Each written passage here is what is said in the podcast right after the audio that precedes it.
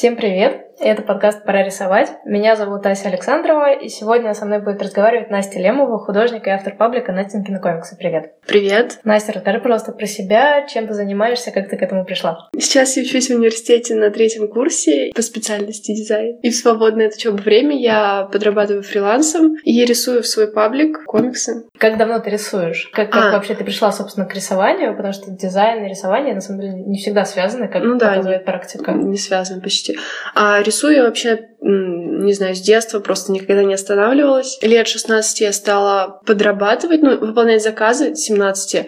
Работы выглядели не очень, и оплачивали их тоже не очень хорошо, но в целом, мне кажется, каждому нужно с чего-то начинать. Вот mm-hmm. я начинала так. То есть это были какие-то иллюстрации? Или... Это были, да, рисунки. В основном это были живые рисунки. Иллюстрации в цифровом формате, но я бы назвала их, ну, очень низкого качества. Mm-hmm. И часто это были просто, ну, вот как комиксы, отсканированные работы, да, обработанные в фотошопе. Мне кажется, интересно, как так получается, что в 17 лет у тебя есть заказанные иллюстрации. А, тогда у меня появился паблик, как раз он mm-hmm. как-то очень раскрутился. И в 17 я уехала из дома поступать, и вот как-то то время, когда мне нужны были деньги. И я думала так, что я могу делать за деньги? Рисовать. И mm-hmm. вот как-то так это началось. А заказчики, они даже... Нисколько я их искала сначала, они сами мне писали. Ну, потому что у тебя был паблик, да? То есть да. они тебе писали есть... как автор тех комиксов, которые они да. увидели?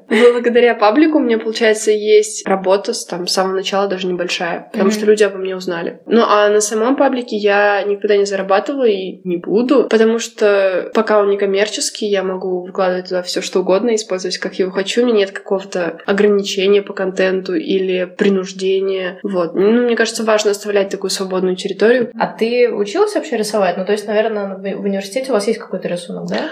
Да, но я бы не сказала, что он учит рисовать. Я ходила в изо-студию, в которой нас не учили рисовать. Единственный момент, где я училась рисовать, это я год занималась преподавателем, который меня прям учил, не знаю, видеть как художник, чувствовать как художник и запечатлять форму. И он учил еще академическому рисунку. Я слушала, как он объясняет другим живописи. Это было, наверное, самое информативное время. Все остальные обучения рисунку происходили так. Преподаватель приходил, говорил, рисуйте, и уходил. Потом говорил, нет, или да, и все. Ну, как бы это непродуктивно. И видеоуроки я пару раз занималась. Иногда сложно себя заставить, но они на самом деле довольно информативные, гораздо более полезные, чем занятия во многих студиях. Вот это твоя история с пабликом. То есть, получается, ты без перерыва сколько-то лет уже рисуешь туда свои рисунки? Получается, уже довольно долго. Это три года. Три-четыре mm-hmm. года, вот так. Но аудитория основная набралась, наверное, за первый год. Mm-hmm. Или, может быть, два. Остальные люди, они просто как э, старые добрые друзья. Все эти 60. Не знаю. Примерно. Ну, короче, все остальные люди, мне кажется, вот они всегда со мной. То есть это такая верная публика, которая да. продолжает смотреть комиксы. А как ты менялся твой формат, вообще твое отношение к тому, что ты делаешь вот за это время? Расскажи немножко. Все равно, хоть ты и говоришь, что ты коммерчески не используешь паблик, mm-hmm. но все равно, даже если это не коммерческое использование, то есть достаточно большая аудитория, которая чего-то ждет. И вроде как ты уже, получается, ну, все равно существуешь в некотором формате, или ты этого не ощущаешь? Ну да, у меня есть какой-то закрепленный формат, тот, в котором я работаю, но это скорее не потому, что не могу отойти, потому что я боюсь, это просто самый удобный вариант э, моей подачи мысли. Я пробую новые техники, изучаю разные, ну, не только рисование, в основном это в сфере дизайна, это все. В общем, э, ищу новые способы самовыражения, изучаю программы, смотрю видеоуроки, и просто вот формат комиксов, он что-то вроде традиционного и закрепился. А вот насчет моего отношения, оно очень сильно поменялось, когда паблик только начинался, он был вообще для друзей. Я не а думала... сейчас у тебя 60 тысяч друзей. Ну да, но сейчас-то больше я ощущаю, как будто я делаю для публики, для людей, которые не обязательно знают там некоторые вещи. Не я знаю бо... тебя лично. Ну да, и я больше задумываюсь о качестве, во-первых, потому что в самом начале, ну, даже если пролистать, видно, как ухудшается качество работ. И плюс я стараюсь... Ухудшается, в смысле, если к началу листать? Да, качество изображения, там, mm-hmm. качество визуальной подачи. А когда ты делаешь на большую публику, ты уже стараешься делать более понятно, более доступно, потому что ты думаешь, что не все тебя поймут, но ты стараешься сделать так, чтобы поняли тебя все, не только там пять твоих друзей. Не знаю, все равно появляется немного цензура, не знаю, как назвать. Ограничение по формату. Появляется ограничение по формату, потому что теперь его смотрит моя мама. И это единственное ограничение по формату. И еще так получилось, когда я поступила в университет, я начала делать про преподавателей комиксы, а потом оказалось, что они тоже это видят, и мне пришлось не вкладывать про них комиксы, хотя очень часто хочется, потому что они прям так помогают выразить несогласие. Недобрые, в смысле, комиксы про преподавателей? Ну, в целом они... Там нет ничего злого, но просто лучше им их не видеть. И поэтому mm-hmm. я их вкладываю своим чат-одногруппникам. Твиттер еще выкладываю, потому что его никто не читает. То есть есть какие-то секретные... Да-да-да, есть лазейки. Можно прочитать более расширенную версию твоих комиксов. Да-да-да. А с точки зрения истории, я так понимаю, что это, в принципе, те истории, которые с тобой случаются. А, да-да-да, это все сюжеты из жизни, то есть если там есть какой-то сюжет с друзьями, там я и мои настоящие друзья, есть какая-то мысль или просто какая-то идея, но она из моей головы как-то связана со мной, ну, у меня есть даже два персонажа. Это я и мои друзья достоверные. А, хотя там только, по-моему, персонажу меняется одежда и волосы. И общее такой просто человечек. Все. Некий абстрактный человек. Да-да-да. А у тебя не было идеи в этом формате что-то проиллюстрировать, э, какую-то историю, которая не с тобой, а просто какой-то фантастический сюжет или, а. может, по мотивам какого-то, не знаю, фильма, книжки, чего-то еще? Да. То есть уже существующий некий сюжет. А, ну, вот это как делают обычные комиксы, mm-hmm. ну, мне не нравится. Ну, я даже не читаю комиксы, потому что, не знаю. Ты я... вообще не читаешь комиксы? Нет, я люблю либо фильмы, либо книги, а комиксы, я не знаю, почему не люблю. Люблю только вот эти а, маленькие картинки, иллюстрации, стрип-арт, mm-hmm. так это сейчас называется, потому что, не знаю, почему просто нравится мне. Это клевый лаконичный формат, наверное. Когда... Ну, наверное, от прям листать, читать комиксы. Например, книга, она не ограничивает тебя фантазией в представлении, в отличие от комиксов многостраничных. Фильм фильм, он как-то больше погружает тебя в атмосферу, чем комиксы. Ну и в итоге получается, что для меня это не актуальный какой-то формат. Идеи создать какой-то большой комикс со своими же персонажами, со своими же историями у тебя нет? Или рисовать? Интересно было бы такое. А не знаю, мне кажется, если я про себя что сделать, это будет просто не очень интересно. Можно шить все комиксы, и будет книга про меня. Может быть, нет, на самом деле я когда-нибудь такое сделаю, но просто сейчас я об этом не задумывалась. А есть ли у тебя какая-то цель, которую тебе хотелось бы достичь в рамках вот этого формата с комиксами про истории жизни, то есть, может быть, выработать какую-то определенную технику или достичь какого-то уровня продуктивности, типа одна картинка в день или что-то еще. Нет, или нет. просто ты рисуешь, как рисуешь, и все. У меня нет какой-то цели в плане комиксов. Не знаю, можно выпустить книгу, я все пыталась, которая просто будет материальным форматом всех этих комиксов. Типа сборник, да? Да, такой как сборник, не знаю, на память. А в целом я не хочу преследовать цель каждый день выпускать по комиксу. Нет столько идей в голове. А как часто примерно они у себя появляются? Ну, раньше было гораздо чаще, сейчас, мне кажется, очень редко. Примерно три комикса в месяц, вот так. Угу. Вот. Раньше было чаще, но потом я в итоге удаляла, типа, о, это бред. Это тоже бред. Зачем я это выложила? Ты редактировала уже то, что выложила? Да, на самом деле у меня очень много удалено. Наверное, то, что в паблике одна треть от всего, что было, правда. Ого. Да. Ну, мне иногда же пишут, типа, а, где этот комикс не могу найти? Я там из папочки удаленные скидываю это все. Не знаю, может, это странно. Но мне важно было, чтобы было то, что нравится мне. Как бы есть такие вещи, которые я потом точно не удалю, сейчас не удалю, и вот, вот они будут. Но многие вещи я не понимаю даже, зачем я их сделала. Но это же нормально, это по большому счету у тебя паблик как твое портфолио работает, а, ну, помимо прочего. И портфолио да. всегда же прорежаешь, обновляешь, когда mm-hmm. уже новыми глазами смотришь на то, что «О, это я нарисовал, да, лучше я это никому не покажу». В принципе, с рисованием ты планируешь в дальнейшем все-таки идти в дизайн или хочешь как-то больше рисовать? Какие у тебя вообще планы? На самом деле рисую я не очень хорошо.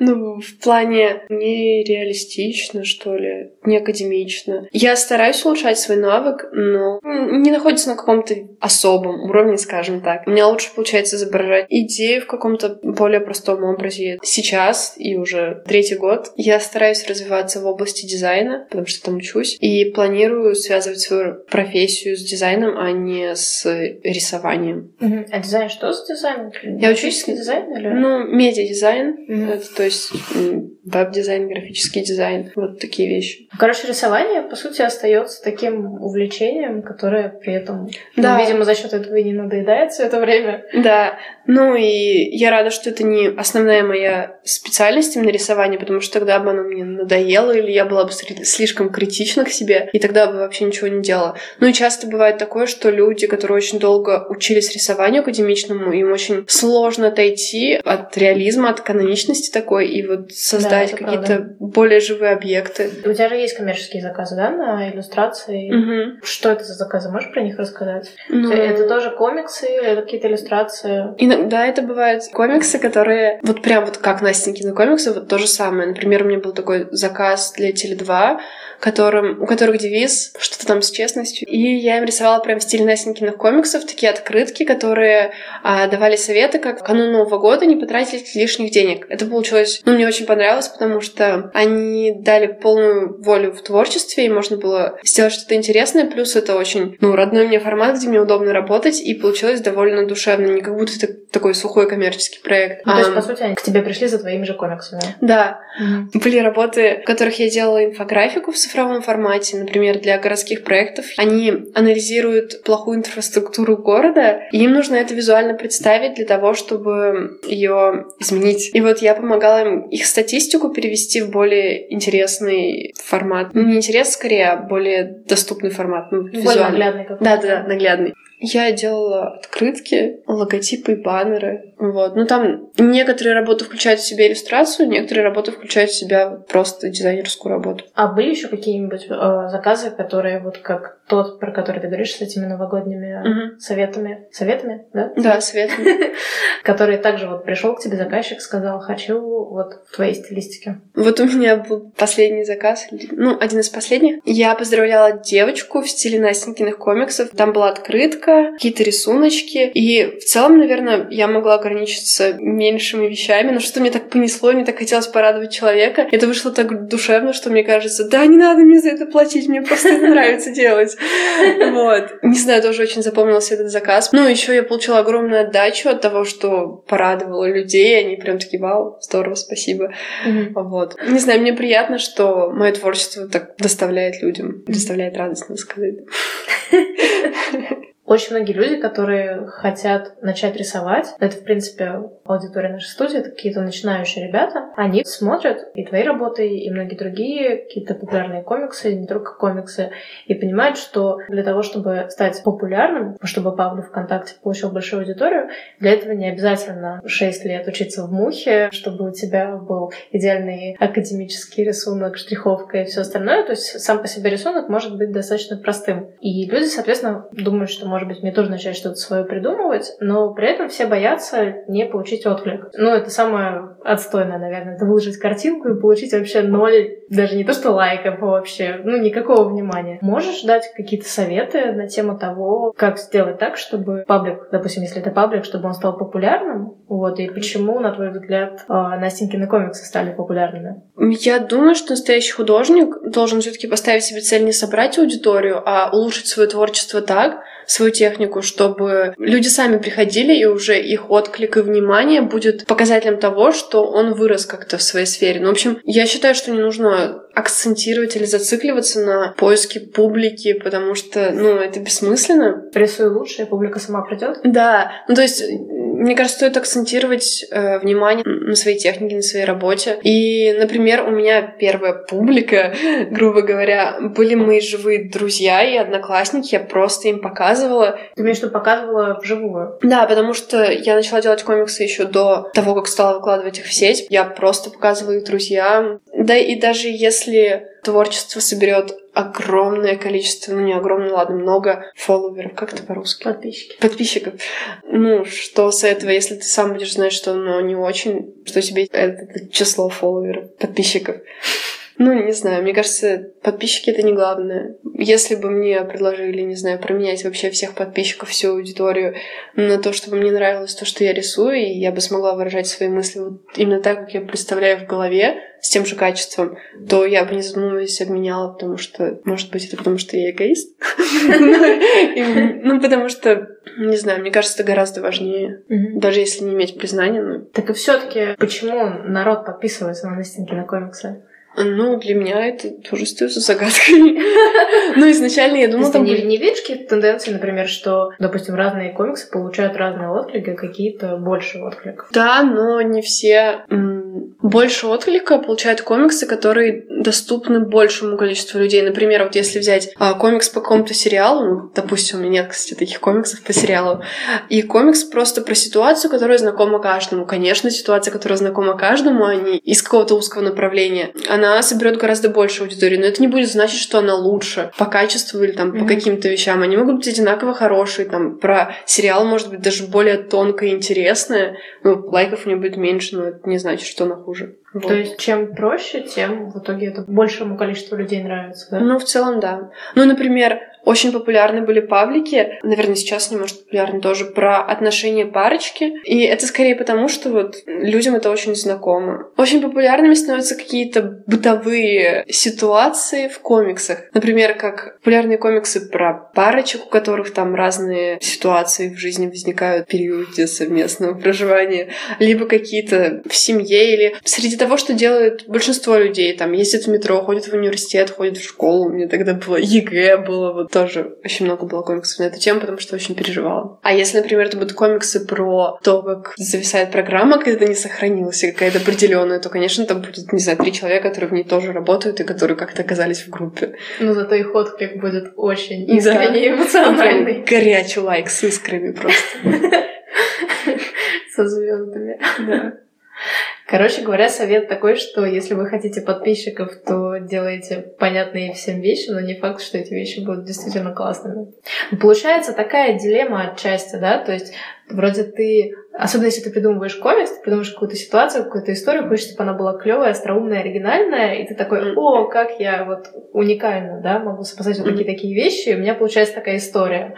Но при этом большинству людей это будет непонятно, и это найдет меньше отклик, а, чем какая-то очень простая история. Нет, мне кажется, стоит ориентироваться все-таки. Это может быть что-то из узкой направленности, но цель должна быть как можно бо... чтобы как можно большее количество людей поняло это, и как можно более доступно и просто это выразить. То есть человек не любит тратить свое время на рассмотрение. Ну вот, например, даже мемы очень популярны и очень быстро распространяются, потому что человек э, воспринимает информацию просто глядя на них, он даже не успевает подумать о том, что не хочет это видеть, и он воспринимает какую-то эмоцию, ну, в основном, или какую-то идею. Те же какие-нибудь книги могут быть очень хорошими, но они требуют огромного количества времени, ну, по сравнению с просто взглядом, mm-hmm. то, чтобы их осознать, переварить. Ну, это, наверное, слишком капитальная такая разница, и, может, даже нельзя их сравнивать. Но я к тому, что чем более доступно ты рисуешь, чем быстрее человек воспринимает то, что ты рисуешь, тем лучше. Но простой должен быть только образ, но не сама какая-то идея или метафора. Наоборот, чем тоньше, чем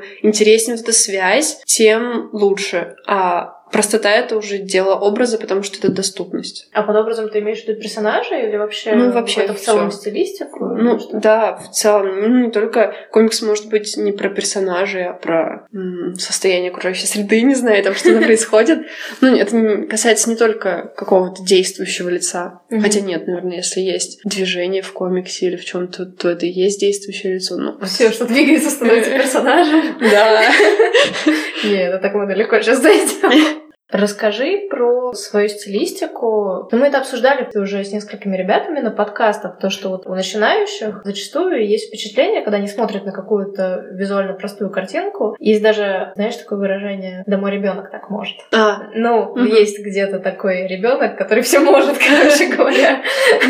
Никто его никогда не видел, но, в общем, он все может. Но при этом, когда эти люди пытаются сами в детской стилистике или в простой стилистике или как-то еще нарисовать, у них не особо получается. В чем вот разница между каким-то простым детским, не очень умелым рисунком и простым детским, но стилистически цепляющим рисунком? Как сделать так, чтобы он был простой, но цеплял? Ну, в отличие от детской мазни, которая хаотично набросана, или там простым детским рисунком, в этих изображениях нет какой-то идеи и нет выстраивания образа. Ты не думаешь о том, как будет воспринят он человеком. Когда человек рисует осознанно, специально, вот так просто, он управляет человеческим вниманием, например, выстраивая правильно композицию, акцентируя что-то, а что-то убирая с акцента, для того, чтобы суметь передать какую-то идею. А ребенок же рисует просто, это хаотично, поэтому это не оказывает такого влияния на зрителя. Ну и кроме того, взрослый человек, он знает, что надо убрать, что добавить, для того, чтобы передать что-то. Тоже в отличие от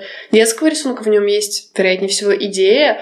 Вот, например, с той же абстрактной живописью, не абстрактной, скорее больше, например, импрессионизм. Он же тоже можно подумать, что просто накидана краска, а у того же импрессиониста кажется, что он также накидана, но у него подобраны специально цвета, так что они составляют какую-то форму или какой-то расплывчатый образ или объект, и вот это вызывает эмоции, воспоминания или создает какую-то особенную атмосферу, которая позволяет додумать, но в то же время не говорит конкретно, все-таки передает что-то, в отличие от просто накиданной краски бездумно. Очень толковая вещь — это 12 принципов анимации Диснея, наверное, одна из самых распространенных вещей по поводу создания мультиков или вообще просто анимации персонажа. У меня в комиксах в основном используются три принципа. Ты а. сознательно их используешь или а, так получилось, что ты их используешь? А, так получилось, потому что когда я узнала про эти 12 принципов анимации, я стала проецировать это на свое творчество и поняла, что в основном я использую вот три принципа. Первое — это сценичность. Ты задумываешься о том, как тебя смотрит человек, и создаешь такие положения и образы, которые максимально качественно будут считываться,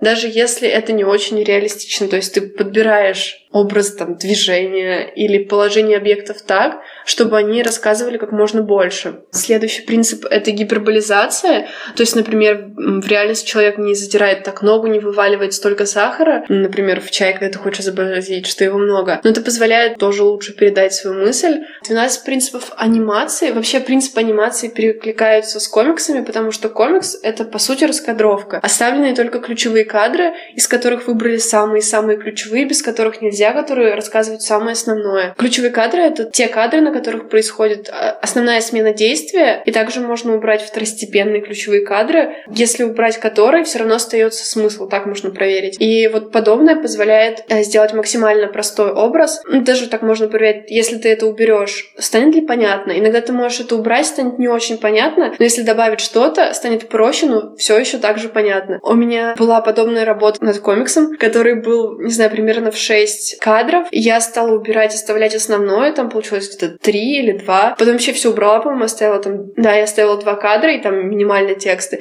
Или также над чем-то я работала и очень долго выбирала текст, который бы как можно доступнее передал идею. В итоге я просто убрала весь текст, и оказалось, что может быть понятно даже без него, mm-hmm. потому что люди не такие тупые. Ну, вот часто еще... Чем меньше визуальной информации получается, тем лучше, да? Mm, То есть, ну, да, ну, говоря, но... чем меньше, ну, при этом, чтобы ее было достаточно. Да, и должно быть быть достаточно, следует следить за тем, чтобы не было а, ненужных деталей. Mm-hmm. Но и нельзя слишком перестараться. Например, у меня часто есть комиксы, в которых даже отсутствует задний план, там только есть движение персонажа, и я считаю, что это не очень правильно, потому что ну, это совсем пусто выходит. Халява. Да-да-да, халява. Не, ну если главное донести идею, то почему бы и нет? Ну да. Ну еще, например, тоже, что касается моих комиксов, задний план, он имеет такую же толщину линий, такую же, как текстуры и краски как основной объект, и поэтому если он будет полноценным, или вообще хотя бы он будет, он может забрать на себя всю, все внимание человека, или, допустим, сам объект потеряется в нем. Поэтому чаще всего он ну, очень простой, или его вообще нет. Такой формат изображения, он ну, не всегда позволяет использовать нормальный задний план. Мне кажется, художникам на самом деле тяжело с этим принципом жить, потому что всегда хочется показать, как клево ты умеешь рисовать. Но я имею в виду, если ты умеешь рисовать, то все время хочется нарисовать максимально хорошо, а все остальное кажется недоделкой. Ну да, наверное. Я сейчас подумала, что может быть для таких, кому с этим тяжело, ну типа меня, потому что мне реально очень тяжело нарисовать меньше. То mm-hmm. есть мне проще нарисовать больше, я тогда лучше чувствую себя. Вот, может быть, если это какой-то комикс, например, с ограниченным форматом, типа тебе надо нарисовать комикс всего лишь четырех кадров.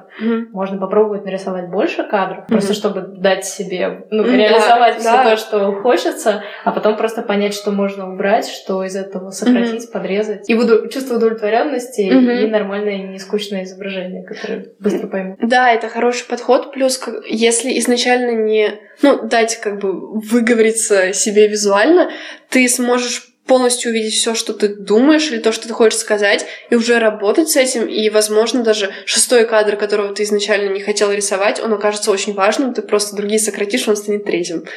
Вообще, я замечаю, что, ну, просто ты говоришь про эти принципы из анимации, очень часто какие-то законы, может быть, даже совсем других сфер, не обязательно смежных, они каким-то интересным mm. образом перекладываются на твою сферу, и mm-hmm. в итоге дают какой-то новый взгляд. В общем, это mm-hmm. всегда классно. Расскажи про процесс. Ты говорил, что ты рисуешь на бумаге, но потом mm. обрабатываешь это в фотошопе. Как это вообще происходит? Изначально я, так как рисовала комиксы для друзей, они были на бумаге. И у меня не было планшета, поэтому я привыкла рисовать от руки. А потом я стала сканировать. А, я рисовала на крафте. Сканировать, научилась добавлять там цвет заливочкой, и вот так стала выкладывать. А потом я стала задумываться о том, как сделать это все-таки лучше и качественнее. И теперь я рисую на белой бумаге. Или вот у меня еще был опыт. У меня теперь есть планшет, и я хорошо на нем рисую. А, ну, лучше, чем раньше. И я могу сымитировать в нем линии, сделанные от руки на бумаге. Но я так не делаю, потому что на бумаге быстрее.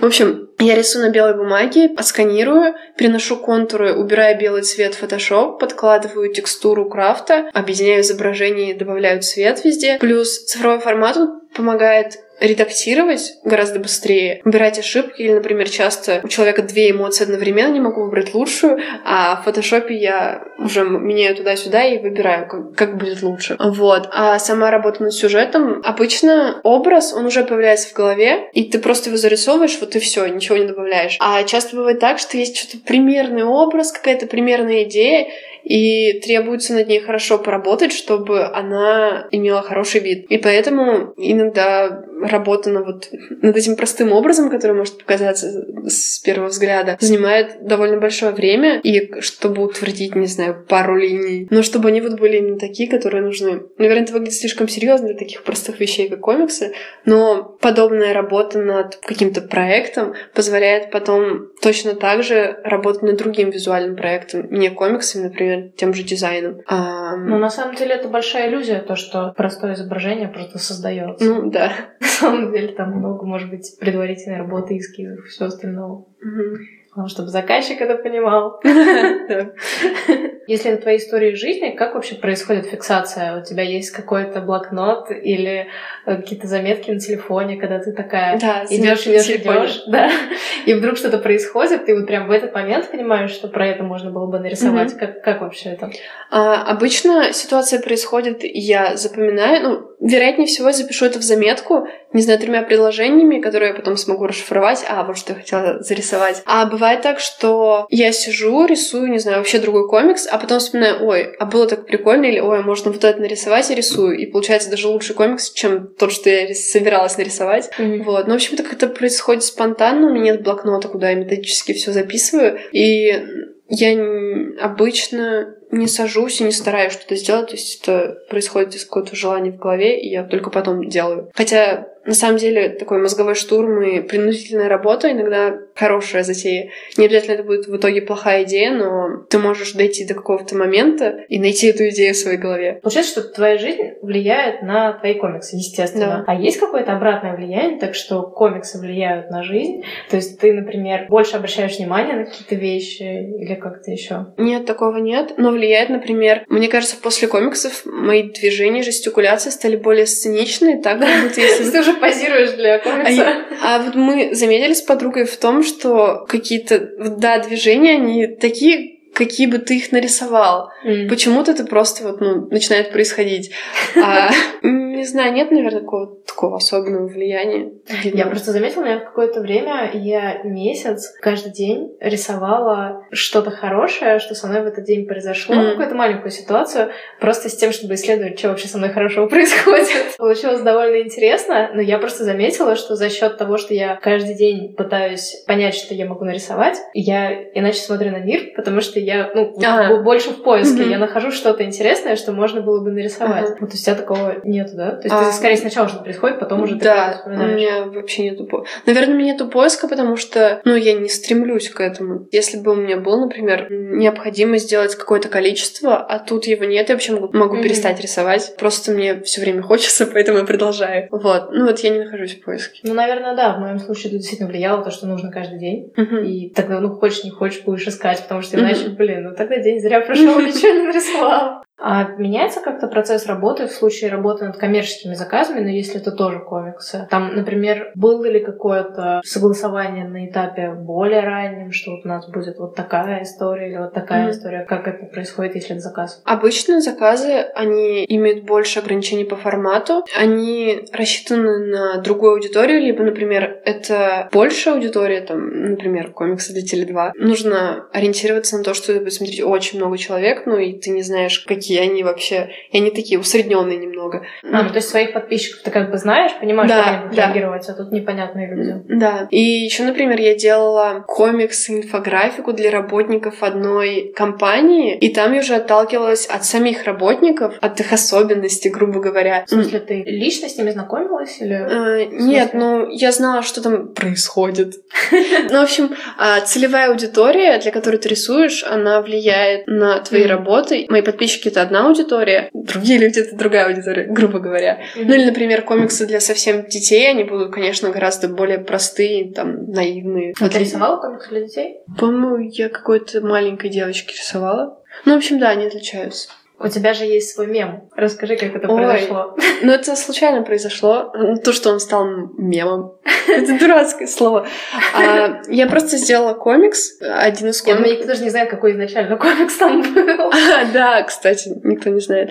А, ну, просто вот как я всегда рисовала, мне кажется, мог бы стать мемом вот ну любой другой. Просто так получилось, что кто-то потом убрал текст, ставил свой, потому что ну, ему было удобно использовать этот шаблон.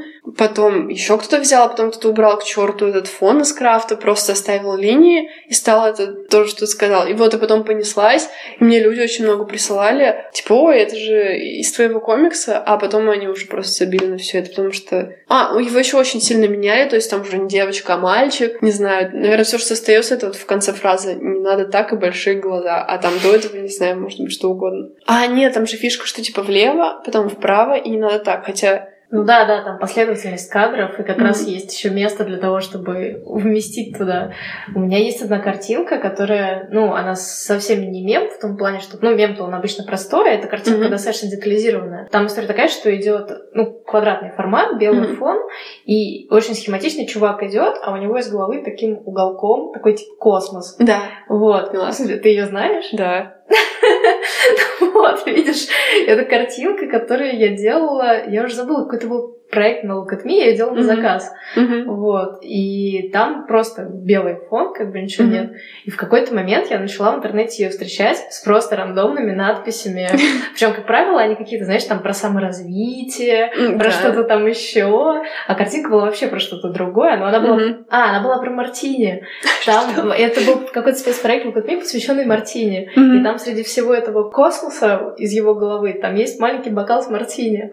Вот, но никто его не замечает встречают, все думают, что это что-то очень такое, знаешь, такое mm-hmm. возвышенное. В какой-то момент я просто тоже сделала подборку, mm-hmm. а, там на каких, на каких только языках, э, в общем, не было написано, там менялся фон. Mm-hmm. В какой-то момент его вот так вот сплющили, он стал более вытянутым, и вот так вот он пошел множиться. В общем, mm-hmm. короче говоря, да, это удивительно. И я тоже, да почему? И, судя mm-hmm. по всему, действительно просто простая форма и белый фон. Это все, mm-hmm. что нужно для создания мема.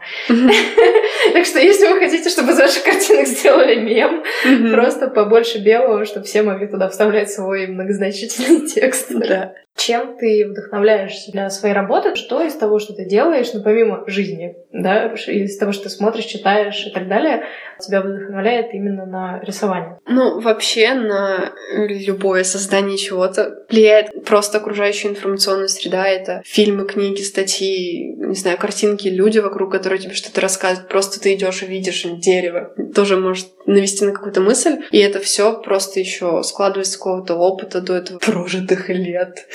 Вот. В плане вдохновения, не знаю, иногда вдохновляют работу других людей. Просто настроение у тебя может быть хорошее, ты можешь это сделать. В общем, это все настолько обширно, что даже не знаю, как это все перечислить. А кого ты любишь из художников, иллюстраторов? Можешь выделить кого-то? Я никогда не могу ответить просто на этот вопрос. Я Мне знаю, кажется, сложный. Мне нужно завести список, вот эти чуваки клевые. Ну вот предполагается, что помнишь по имени всех этих чуваков. А... Не, я, например, нет. Я просто... Мне нравятся в основном художники, живописцы, графики. И у меня есть их работы, но имена их не помню. Мне за это очень стыдно, потому что, ну, они же такие классные, могла бы их хоть имя запомнить.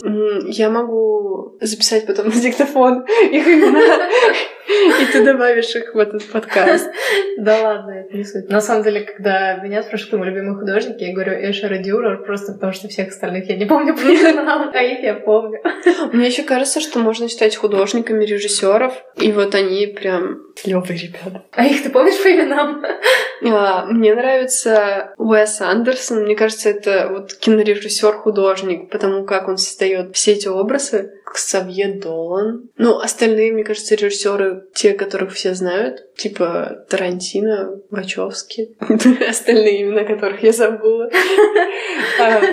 Обычно в конце подкаста я прошу посоветовать что-нибудь тем, кто будет нас слушать и кто хочет начать рисовать, может быть, вообще рисовать или рисовать mm-hmm. комиксы, но никак не может начать или начинает, ну какой-то такой неуверенный. Mm-hmm. Можешь что-нибудь посоветовать? Ну, вот как я уже говорила, я бы посоветовала не целиться в то, чтобы набрать аудиторию, а целиться все таки в свое творчество и улучшение его качества, и пользоваться интернетом, потому что в них есть и видеоуроки, и, не знаю, любой преподаватель книги, столько всей информации, которую ты можешь использовать, чтобы сделать себя лучше. Ну и еще один момент, не бояться экспериментировать, искать все новое и новое, и в конце концов это поможет обрести себя. Как-то это слишком высоко звучит. Не, ну, вот. в принципе, понятно. Просто чем больше пробуешь, тем больше понимаешь, что нравится, да. а чего нет. Обрести себя. Нормально. Ну что, будем тогда заканчивать? Да. Это был подкаст «Пора рисовать». Если вы хотите следить за новыми выпусками подкаста, это можно сделать в нашей группе ВКонтакте или на канале на Ютубе. А также где-то тут есть ссылка, по которой можно оставить нам свою электронную почту, и тогда мы будем вам присылать свежий подкаст вместе с рассылкой. Всем пока! Всем пока!